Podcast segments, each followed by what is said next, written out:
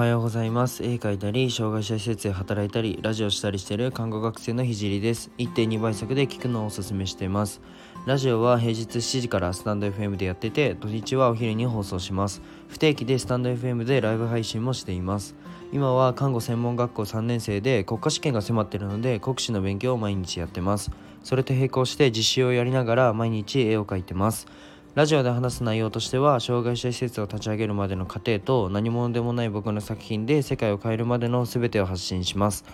障害を持つ方が自信を持てる世界にすることがゴールで具体的にゴールに行くまでの過程を毎日共有します。あとは医療の最前線での学びだったり他の職業に転用できる考え絵を描き始めて3ヶ月で全国選抜作家展に選抜された僕が日々発信をしていく中で共有したいなと思ったことを話します。まあ、夢を叶えるまでの日記みたいなものです。で、今日のテーマは、えー、みんなが遊んでる時間何してるっていうテーマで、えー、今日もゴリッゴリの努力しようぜっていう話をします なんか最近多いな。ちょっと明日はやめますね、そういう話。えっと、みんなと差をつけたいとか、頭一つ抜けない、抜けたいとか思ってる人は最後まで聞いてほしいです。で、ちょっと、まあ、あの、全然まず自慢できることではないですし自慢に聞こえたらまあすいません。でも自慢でもな本当に何でもないので。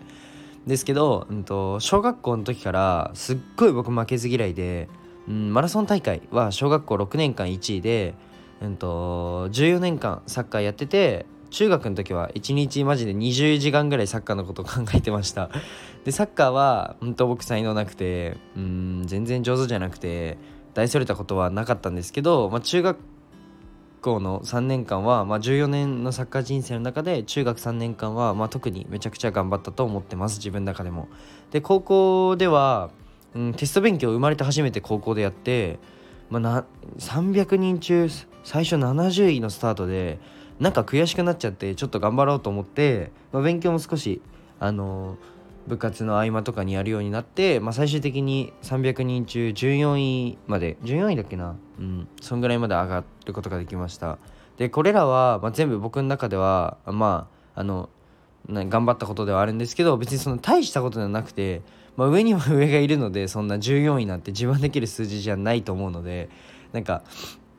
まあ正直もう自慢することではないんですけどでも、まあ、このエピソード今今言ったバーって言ったエピソードの中に、まあ、一つだけその1位のものがあって、まあ、それは小学校の時のマラソンなんですよね。でマラソンの練習は本当に頑張っててもう僕の中でも多分一番頑張ったかなと思うようなことで、まあ、記憶にすごい残ってて小学校1年生の時から毎日本当毎日夕方走ってました。あの中学校3年生まで。中学小1から中3まで毎日走ってました。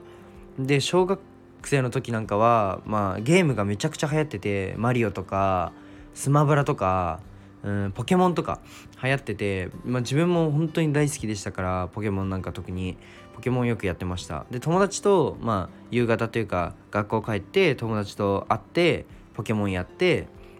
まあわーってキャッキャキャッキャして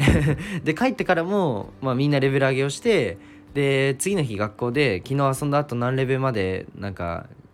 あのポケモン育てたみたいな感じの話をで盛り上がってて。でも僕は、まあ、みんながポケモンのレベルを上げてる間は走ってたんですよね。でそのおかげで、まあ、1位1位を、まあ、6年間守れたと思ってます。で中には、まあ、そうだ当時は、まあ、その走りの才能があっていいねとかうんまあ走ってりゃそりゃ速いよねとかっていう人がいたんですよね。でこの時思ったのがあ努力できる人って少ないから少しでもしちゃえばそれなりに上に行けんじゃんって思ったんですよね子供心ながら。